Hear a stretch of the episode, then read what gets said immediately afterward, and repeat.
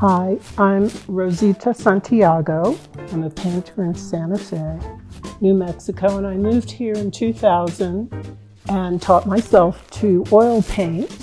Uh, my desire is to take people on a journey with my art, uh, to illustrate the duality of dreams and memory, and to instill paintings with suggestions of permeable boundary between the concrete and the spiritual. And so I think a lot and read a lot and paint a lot. I paint every day in my studio. Um, and that's what I think my purpose in life is. So I can experiment and paint and uh, show people what's what I perceive. I think they would enjoy that.